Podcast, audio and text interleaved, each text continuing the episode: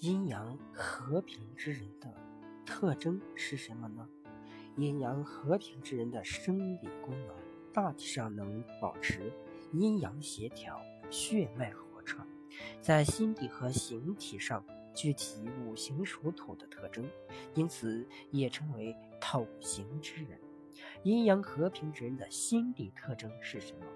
阴阳和平之人在情感方面能保持心境安宁、胸怀坦荡、情绪稳定、愉快开朗、温柔和顺。在认知方面，一般能了解并顺从事物的发展规律去办事，善于把握其本质，具有较高和较为全面的认知质量与管理水平，意志品质比较坚强。专心致志，有较强的自制力、耐受力责任心，不畏惧艰难困苦，也不蛮干逞强。有的人有明显的独立倾向，但有时也会随机应变，或采取灵活的方式处理问题。在行为方式上，为人淳厚诚实、谦虚守纪、乐于助人、举止大方。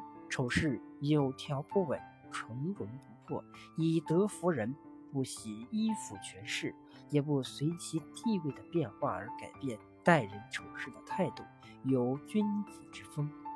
阴阳和平之人的形体特征，具体有以下方面：一，在体貌方面，通常身材匀称，中等偏胖。头大脸圆，五官端正，嘴唇稍厚，肤色稍黄，肩背丰满，腹部略大，手肘稍小。